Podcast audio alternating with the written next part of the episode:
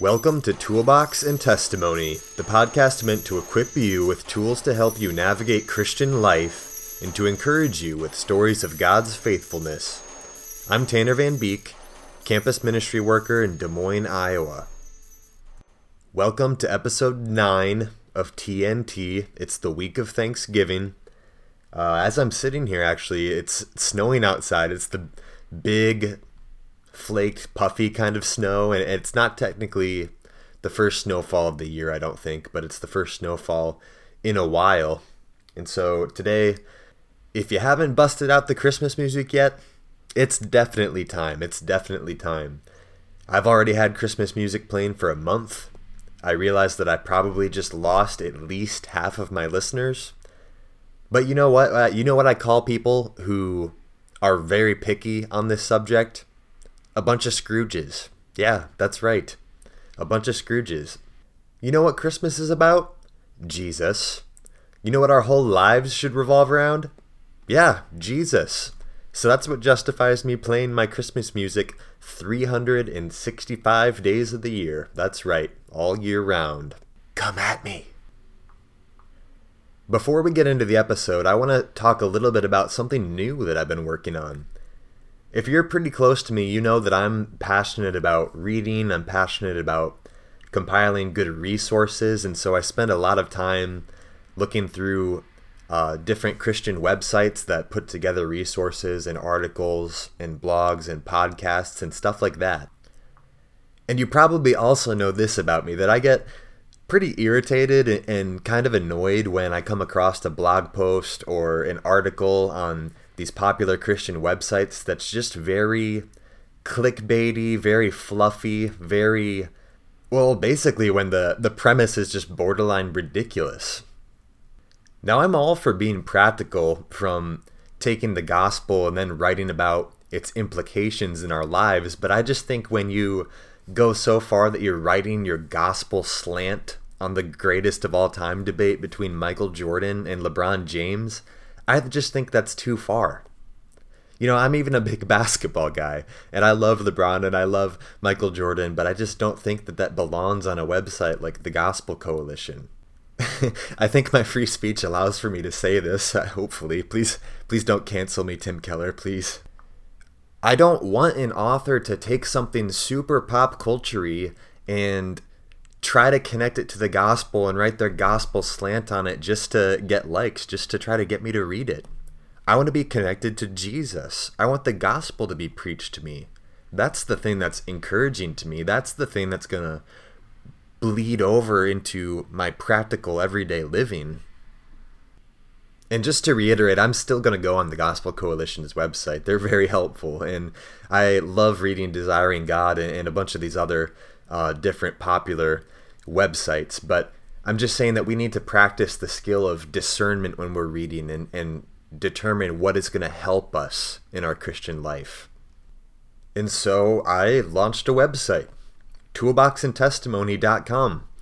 It's really simple. It's not trying to be elegant or complicated. I'm not trying to do too much there. There's basically only two features. The first one is the podcast, all the episodes of the podcast are hosted on there. And then the second is called a curator. A curator in a museum is like the person that is the manager. They are in charge of lining up what exhibits are going to be there. And so, like I said, I read a lot of articles, I listen to a lot of podcasts, I'm kind of all over the web in that regard. And so, I kind of want to serve as a curator and just bring in these resources all into one place that I think do really well at helping me to exalt Christ in my life and help me walk with Him. And so I'll put out a weekly post on toolboxandtestimony.com where all of those resources are compiled, probably five to eight resources per week. Um, just tools, again, tools to, to help us along, tools to stir up our hearts for Jesus. And so now I actually want to announce a giveaway to promote that new website and the new weekly curated content. And so I'm going to be giving away a copy of Gentle and Lowly by Dane Ortlund. It's that book that so many of the guests on the podcast have been recommending. It's so, so good. It's good for your soul. Um, I Just can't suggest it highly enough, but we're going to be giving away a copy. I know a lot of websites require a lot to get your name into these giveaways, but I'm only going to require one thing. Go to toolboxandtestimony.com. It's very simple. At the bottom of the page, you can sign up with your email to follow. It's going to send you a confirmation email in your inbox. So go into your email and confirm, and then you'll be signed up and you'll receive those weekly emails with the curated content with those resources in it. And then you won't miss out on the new posts. And that's it. That's all you have to do. I can see whoever signs up with their email to follow. And so I will announce a winner next week, Monday, on November 30. Next week, Monday, on November 30. So go to toolboxandtestimony.com, follow there, sign up with your email, and it's actually not like there's 7 billion people that listen to this podcast, believe it or not. If you sign up, there's actually a pretty good chance you're going to walk away with this book. So hop on there and do that. And I really hope that toolboxandtestimony.com is just a useful tool for you. Now let's add another tool to the toolbox. So in my devotions, I've been reading through the book of 2 Samuel, and I came across this passage that was just such a clear gospel parallel, it immediately became one of my favorite passages. It's the entirety of the ninth chapter, 2 Samuel chapter 9. It's really short. It's a really short chapter. Uh, I'm still not going to read all of it here, but I'll basically summarize it for you. This is all about King David. King David is now sitting on the throne of Israel. He rules over all of it. And in the context, this is after King Saul and his son Jonathan had died in battle. And this caused David a lot of grief, a lot of sorrow, because King Saul was God's anointed king over Israel, and Jonathan was David's best friend. They were very, very close. And so now here we have King David, he's ruling over all of Israel, and he says, is there still anyone left of the house of Saul that I may show him kindness for Jonathan's sake? And so he orders his servants to track down anyone that's left of Saul's family. And David's servants bring back this servant named Ziba. Ziba is a servant in the house of Saul. And Ziba tells David that Jonathan still has a son left. Jonathan still has a son. His name is Mephibosheth. it's really long and tough to say, so bear with me. Mephibosheth lives in this faraway town and he's crippled. He has very weak feet and ankles. He can't walk by himself. And so David sends for Mephibosheth and he is brought to the court of King David. And now Mephibosheth is in David's courtroom before the king and we need to understand that Mephibosheth is a very lowly character. He's a very lowly person in this narrative for a couple reasons. First of all, if you were royalty back then and someone else took over the throne, your life was in danger. Mephibosheth's dad was killed in battle, and so he had nobody to protect him, and now there's this new king. And typically, if there was a new king, the king would kill anyone that was left in the royal family to stop anybody from getting the idea, like to have an uprising to overthrow the new king and take back power. But Mephibosheth escaped and went to a faraway town to live, but he lives there as this disgraced, lowly orphan who has no family left and not only is he this lowly orphan, but he's also crippled. He can't walk by himself, he can't provide for himself. He's this lowly member of society, he's on the bottom rung.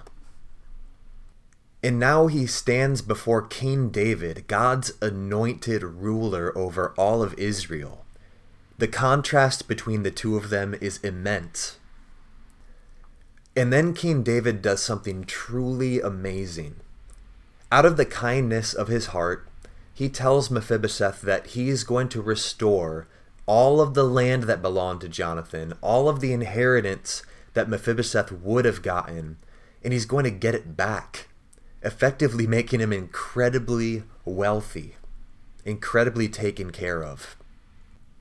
Now, this in itself is amazing But David didn't even stop there. He didn't stop there. He goes on and says, Not only this, but you will come eat at my table always. This lowly, crippled orphan is invited to eat with the king and the rest of the royalty and the king's friends for the rest of his life. Amazing. In the state that we are in inherently, we are spiritually poor. We are spiritually lowly. We are spiritually crippled. Because of our sin, we are disgraced. We are filthy. There's nothing that we can do to clean ourselves up. There's nothing that we can do to make ourselves worthy. We can't provide for ourselves. We're separated from God. We can't do any righteous things. We can't do what we were created to do, which is to worship and exalt the Lord Jesus with our lives. We can't do that when we're in our sin. There we are, sitting in the gutter, filthy, crippled, disgraced, lonely, with no hope whatsoever. But then, just like Mephibosheth in the story, the king summoned us. The Lord Jesus is the king. Colossians says that Jesus holds all authority and all power, and all things were made through him and for him. He is king over everything, all creation. He is king over you. He is your king. More often than not, when I'm talking about Jesus, I refer to him as the Lord Jesus. And someone asked me once why I do that. And while he is my best friend, and I know him truly in that way, he's the Lord of my life. He's Lord over everything, and I want to exalt him. I want to honor him. The Lord Jesus is the King, and he summoned you to his courtroom. And there you stood, and he took you up out of the gutter. Everything that made you dirty, your sin, he took upon himself and said, This is mine. He cleaned you from the top of your head to the bottom of your toes in his blood. He washed you clean and he adopted you. He gave you this inheritance, like Mephibosheth's inheritance, but greater. He gave you this inheritance of eternal life. You get to know the God that created you. You get to pray. You get to enjoy fellowship. All of these things are a part of our inheritance, but just like in the narrative, the Lord Jesus doesn't stop there. His grace is abundant, it's overflowing. And he says, You will come and eat at my table forever. Isn't that such a picture of the gospel? We are going to be with Jesus forever, and we're going to get to enjoy him forever and properly and perfectly worship him without being held back by our sin, by our filthiness, by this world, that is our future, friends, if you are a believer. Our hope is in this kind and generous and loving Lord, King Jesus. This gospel is truly amazing. Thank you for joining me for episode 9 of Toolbox and Testimony. We have our Facebook page. Hop on Facebook and give us a follow. There's that email address, toolboxandtestimony at gmail.com. But don't forget about the giveaway, go to toolboxandtestimony.com, follow at the bottom of the page, sign up with your email, and you'll be entered into a chance to win a copy of Gentle and Lowly by Dane Ortlund. Uh, but also poke around on there, enjoy the curated content that's on there already, but then be expecting even more coming your way. Until next time, I hope your soul is encouraged and your toolbox is heavier.